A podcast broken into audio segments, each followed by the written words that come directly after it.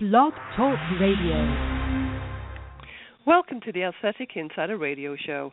This is your host, Angela O'Mara. Today we have a really exciting guest on the show, Dr. Frederic Corbin. Dr. Corbin is a plastic surgeon in Beverly Hills, California, and has lots of surprises for us today as we talk about some of his signature um, plastic surgery procedures, um, and then also Dr. Corbin is um, a physician who does a lot of traveling over to countries like Africa, India, and in Latin America, where he does um, surgery on underserved people.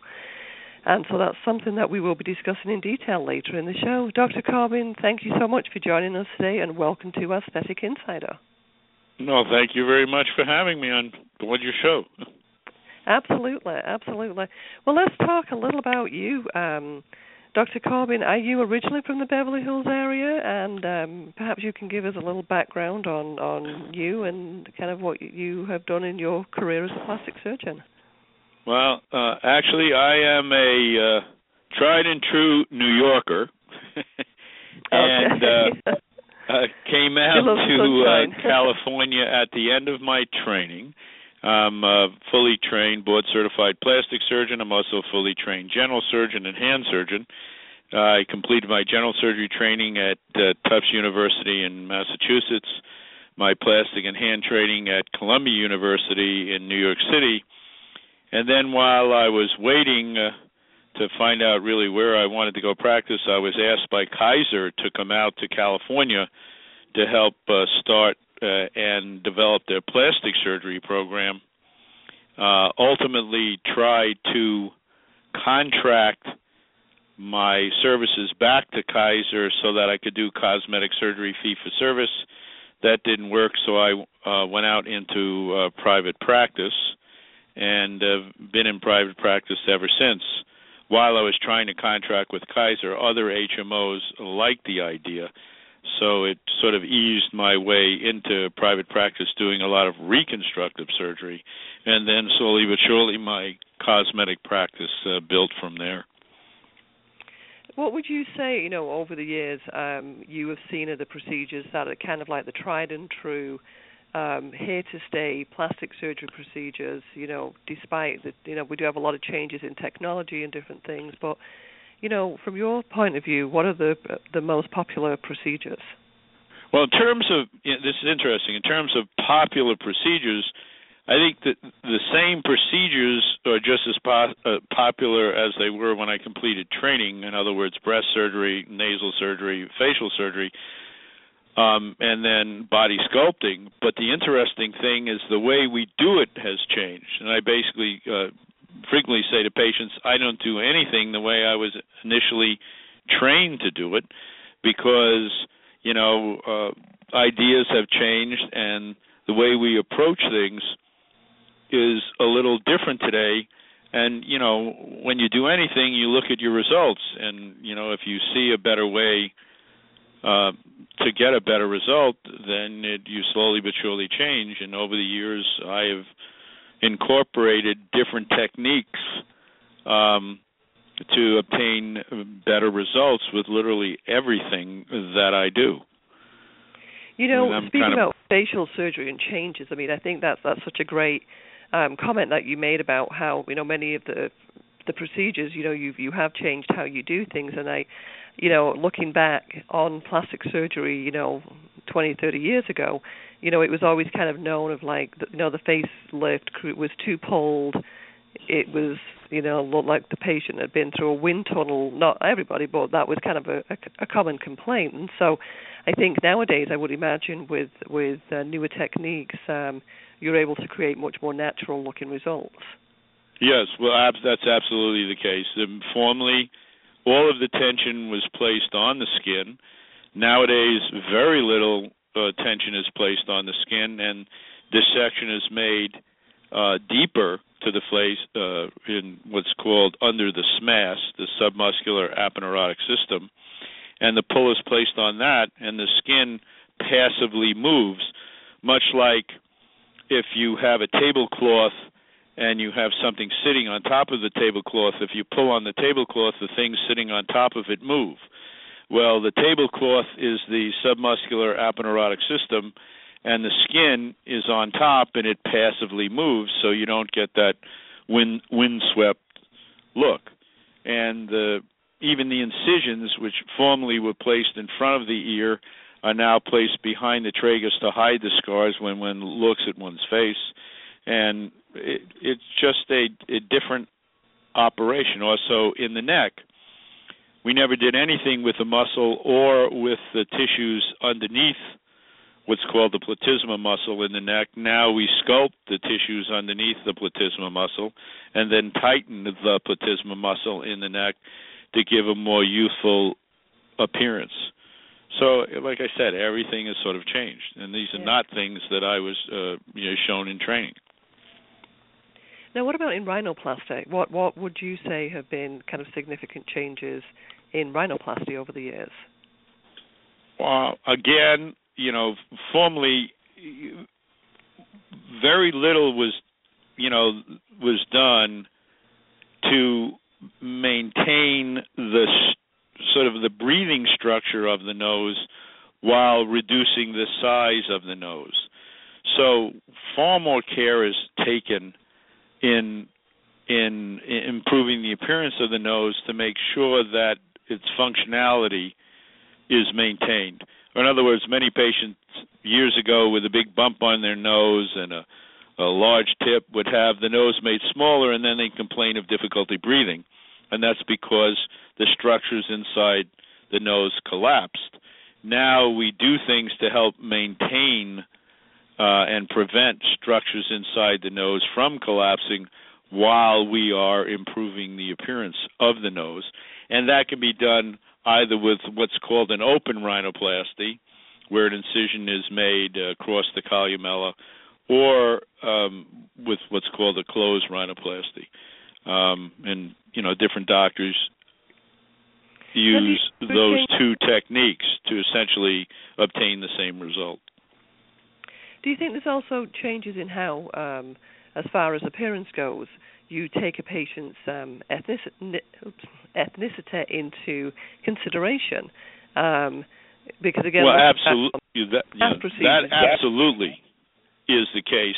But what I do, and again, was not available when we were initially in training, is we have computers, and so I can take the patient's photo and I can take the photo back to my computer uh, with the patient standing next to me, and I can alter their appearance digitally so they can see how their nose might look.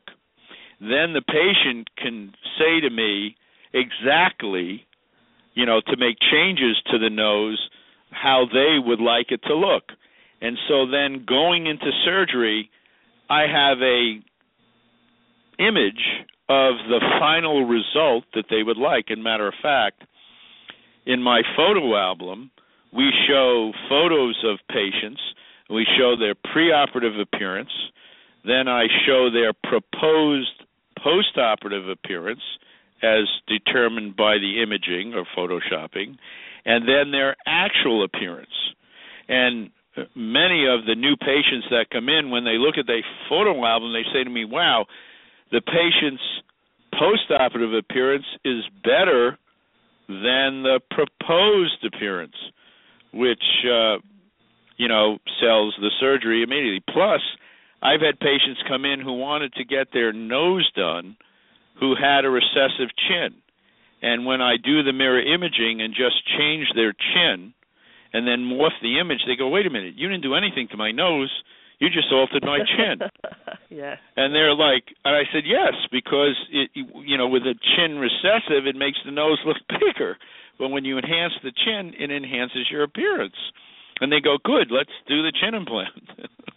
you know, I would imagine too that not only you know are you providing the patient with um, some kind of sense of security and understanding going into into the procedure that they're going to have performed, I would imagine it makes for a really happy patient afterwards in that you have met their expectation and given them the result that they had anticipated because you had shown it to them prior to the prior to surgery. Right, and I might add that m- many doctors have a problem with that technique which I've just described because they they say that legally that's an Im- implied uh, you know uh, appearance, and that if you don't bring the the result on the photo, that they have a grounds for suit.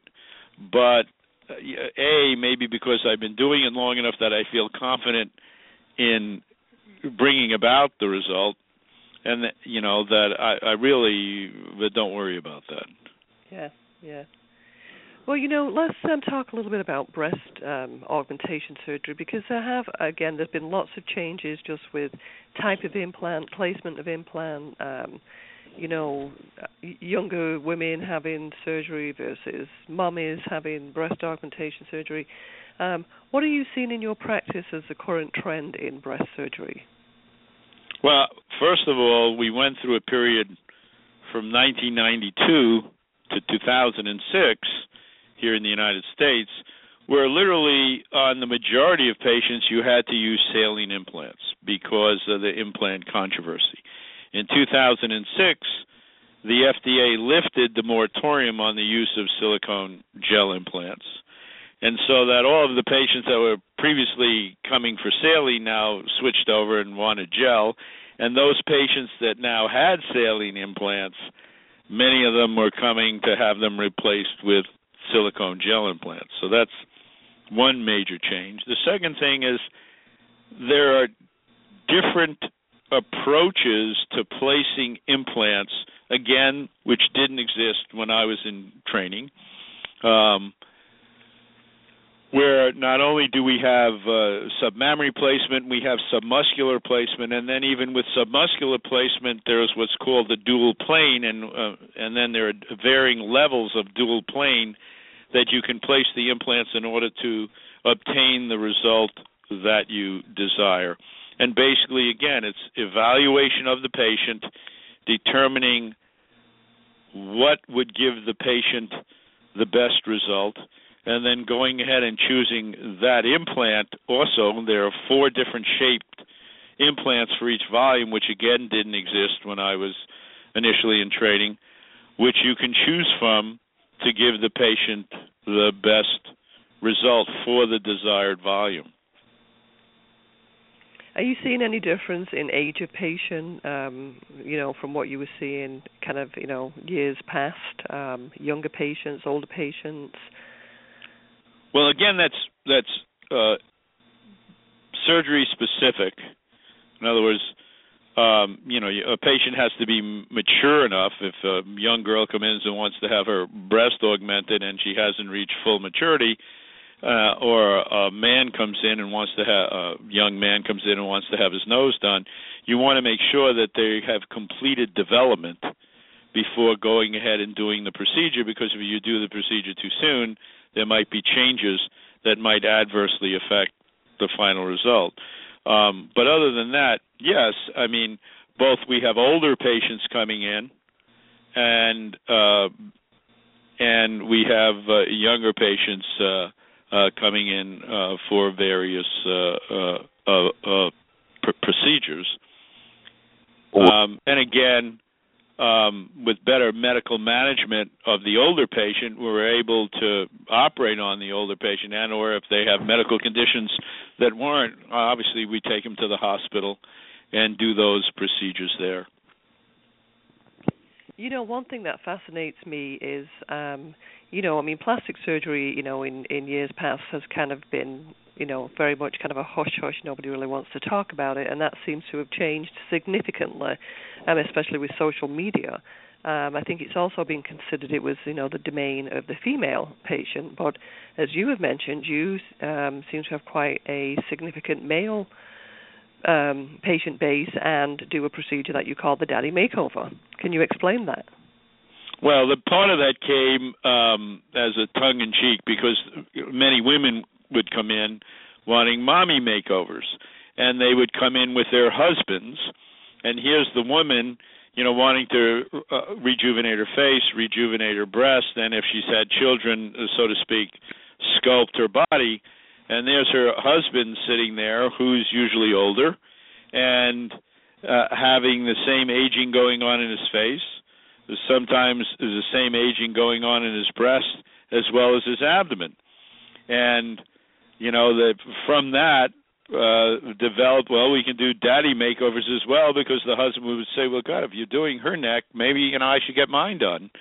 And uh you know maybe i should get some of that fat removed off of my stomach. And so we uh i developed this idea of the daddy makeover. That's and uh so we do mommy and daddy surgeries That's great. That's great. I love that. Um, and it is. I mean, I can just see it because I think, um, you know, especially for couples who want to grow old gracefully together. Um, you know, I'm sure the husband doesn't want the wife looking, you know, ten times better than him. so. Right. Matter of fact, uh, sometimes I kid the men after we've, you know, made the wife look better, and I said to him, "Well, you don't want to look like a pedophile." Oh, yeah, yeah. So maybe you should come in and have some surgery done. well, I would imagine that would definitely convince anybody to come in and, uh, you know, take a few years off themselves. Right. You're listening to the Aesthetic Insider Radio Show. Today's guest, Dr. Frederic Corbin, is a Beverly Hills board certified plastic surgeon. Dr. Corbin is known as the doctor's doctor by his peers because of his straightforward approach to perfection when it comes to plastic surgery, and um, as well as patients in his practice, Dr. Corbin is known for doing surgery on many of the other physicians within his area. Committed to worldwide charitable causes, Dr. Corbin often travels to underdeveloped third world countries to perform reconstructive surgeries on children. Dr. Corbin, I'd love to chat more with you about um, your travels and the countries that you've been to and the type of work that you have done um, with, you know, like Operation Smile or other other organizations. Um, how did you get started on, on doing that type of charitable work? Well, interestingly, it almost started when I was in residency down in San Diego because we used to go down to Mexico um, they had clinics there, and we used to quote pick up teaching cases and bring them back to the University of California, San Diego, and operate on them.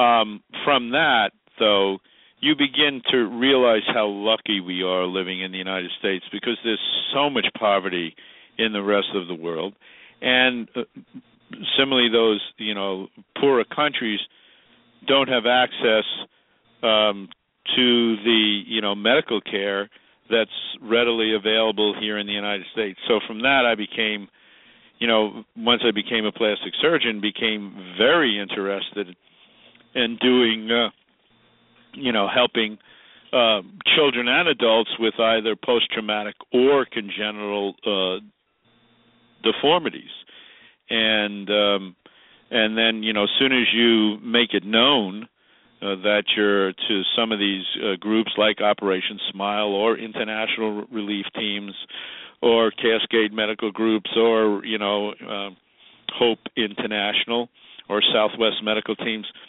They want you to to come because interestingly, uh, within the Plastic Surgery Society, only something like five percent of the membership is actually going on charitable missions.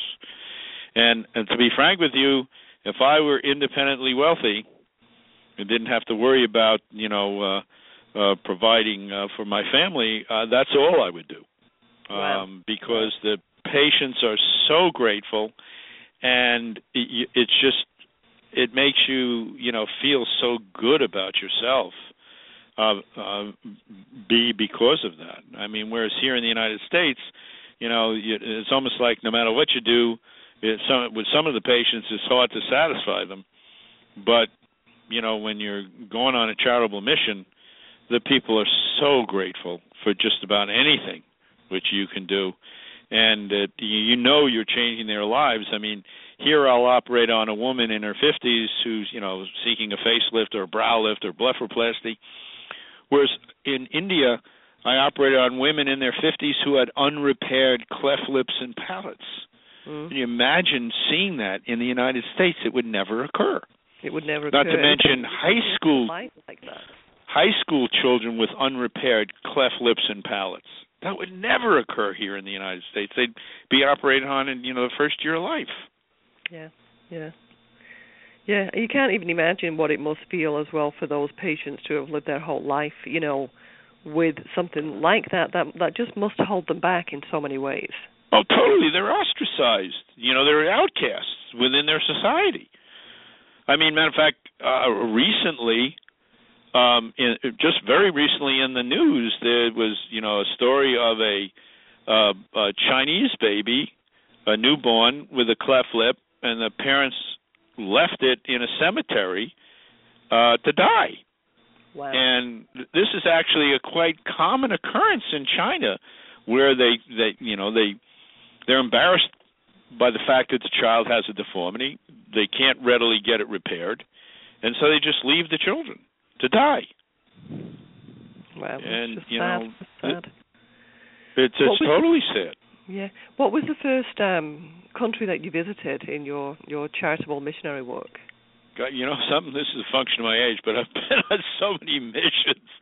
Um, okay, now let me me which was your think favorite back country to the that you very, did. I, I, the very first mission was to oh was to Ecuador, and that's actually an interesting story. That was with Southwest Medical Teams. There were three plastic surgeons supposed to go, and at the last minute they informed me that the other two plastic surgeons dropped out. And so I said, "Well, I'll go and I'll operate, you know, uh more rather than just operating from 7 to 5. I'll operate from 7 to midnight so I can try and do as many procedures as with the other two guys." And the rest of the team was going.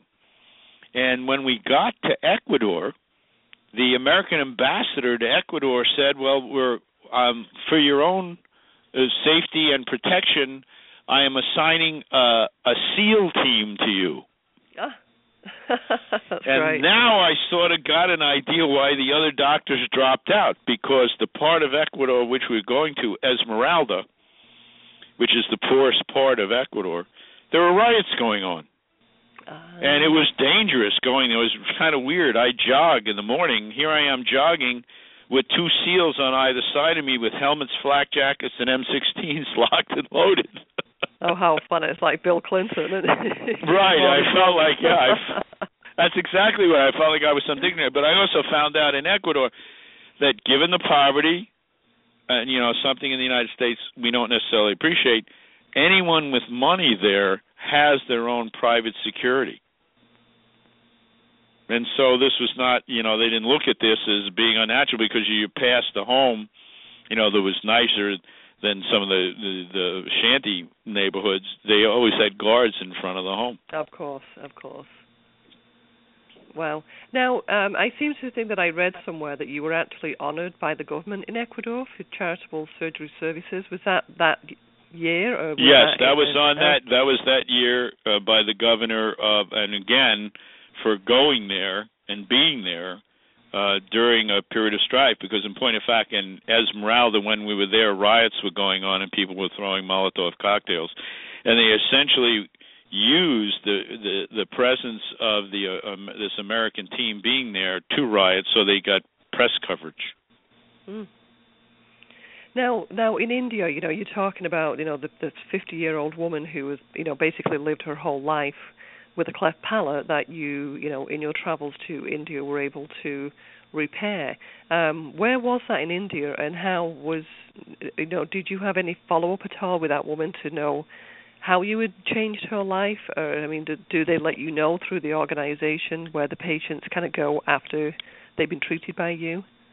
Unfortunately, and that's one of the the in, in some respects, unless you go back, that's one of the downsides of the missions because many of the people whom you're operating on, they find out through press releases or pamphlets uh, that a team is coming to a specific town. In our case, it, it was Dharamshala, which is uh, northern India, and people come from miles and miles um, to to wait online in hope that they can get a procedure done. And obviously, there's a limit to how many procedures we do, and we see far more people who would benefit from surgery than we were able to perform in in one visit. And then those people go back to their home. Matter of fact, one of the I I was in the hospital, and uh, two gentlemen came up to me and uh, asked you know, if we were operating on, uh, you know,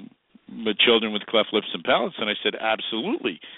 and they said, "Well, we have a child, you know, we'd like to get operated on. You know, would you do it?" And I said, "Fine, but the child has to be cleared, you know, first by anesthesia and by pediatrics to make sure you can tolerate the procedure. Where's your child?" And they said to me, "Well, we live essentially 12 hours away. You know, we just came here to make certain you'd be here." So I said, "Well, go back, get your child, and come back." and you know and they basically are taking buses. It's not like it's a, you know they're getting in their car and driving. Um and bring your child back because we triage the first 3 days we're here and then we set up the OR schedule and operate. And I gave them my business card. And they came back actually while we were operating. So we'd already set up our operative schedule. But I had said to the gentleman that if indeed your child would benefit from our services I would make certain that he got his procedure done. And they came back and the child had a bilateral cleft lip and palate. But what made it funny is they they showed up at the hospital with my business card and one of the nurses came into the operating room and they said dr corbin there are two gentlemen here that say they have an appointment with you. That's great and so then i went out we examined the child he was cleared by pediatrics and we did him the next day and they were extremely happy wow like you said, we can't even imagine it here, you know, because um, as much as we know, we might complain about, you know, long lines at the doctors or long waits at the doctor's office. Um, that type of thing, you know, we'd never have to travel, you know. No, there were 600 people waiting online to be seen by us. Yeah. Obviously, not all could be seen in one day, and those same people, you know, would sleep, you know, outside the hospital on the ground because half of them had walked miles on their own or taken buses uh in order to get there and just waited to be seen. And that's true when i uh, you know literally every country that i've been to that the people would come from miles around without any you know transportation either by foot or you know public transportation in order to uh, get there i might add that because of the nature of our mission, the virtuous nature of our mission to Dharamshala, the Dalai Lama, who lives in McLeod Ganj, which is right next to Dharamshala, asked to meet with us uh, so that he could uh, question us, uh, you know, regarding our mission. And it was a thrill to meet the Dalai Lama. Oh, I can't even imagine it. I can't even imagine it. Um, and now, let me ask you: Does um, how did how were you able to communicate with him? I mean, um, obviously he's an English speaker, I'm assuming. Um, but how was it? Was he? Did he have bodyguards? I mean, was it like oh, you know? What type, first of all, going to McLeod Ganj, you go through a uh, screening that is literally stripped down search and then go through metal detection in order to get them because the Chinese and you know the Dharamshala being near the Himalayas is right next to China, what's now mm-hmm. part of China, and the Dalai Lama is considered a terrorist. Though yes. if a mosquito were biting him, he wouldn't slap it and try to kill it because he doesn't believe in killing anything because he believes we're all linked, you know. Yes. And yes. uh it was just wonderful meeting with him. And the the the thing is when you're in his presence you know before we met him they they they told us you, you address him as his holiness. And to me that seems strange until you actually meet him and then it's appropriate. Yeah i mean that must have been such a you know i would imagine a very memorable moment in your life. Oh, well totally memorable totally memorable it's um, you know i'm i'm very lucky to have had that uh, occur you know, what a great career that you've had. I mean, from, you know, like roots in New York, lifestyle in Beverly Hills and Southern California, then traveling, you know, to parts of the world that most people are terrified of ever ever seeing that level of poverty and, you know, human deprivation, if you will. Um, what's next for you? Well, I've you never know. Clearly, I'll I'll go on more child mention. I was actually asked by the U.S. government uh, to go to Afghanistan, and my wife nixed that idea.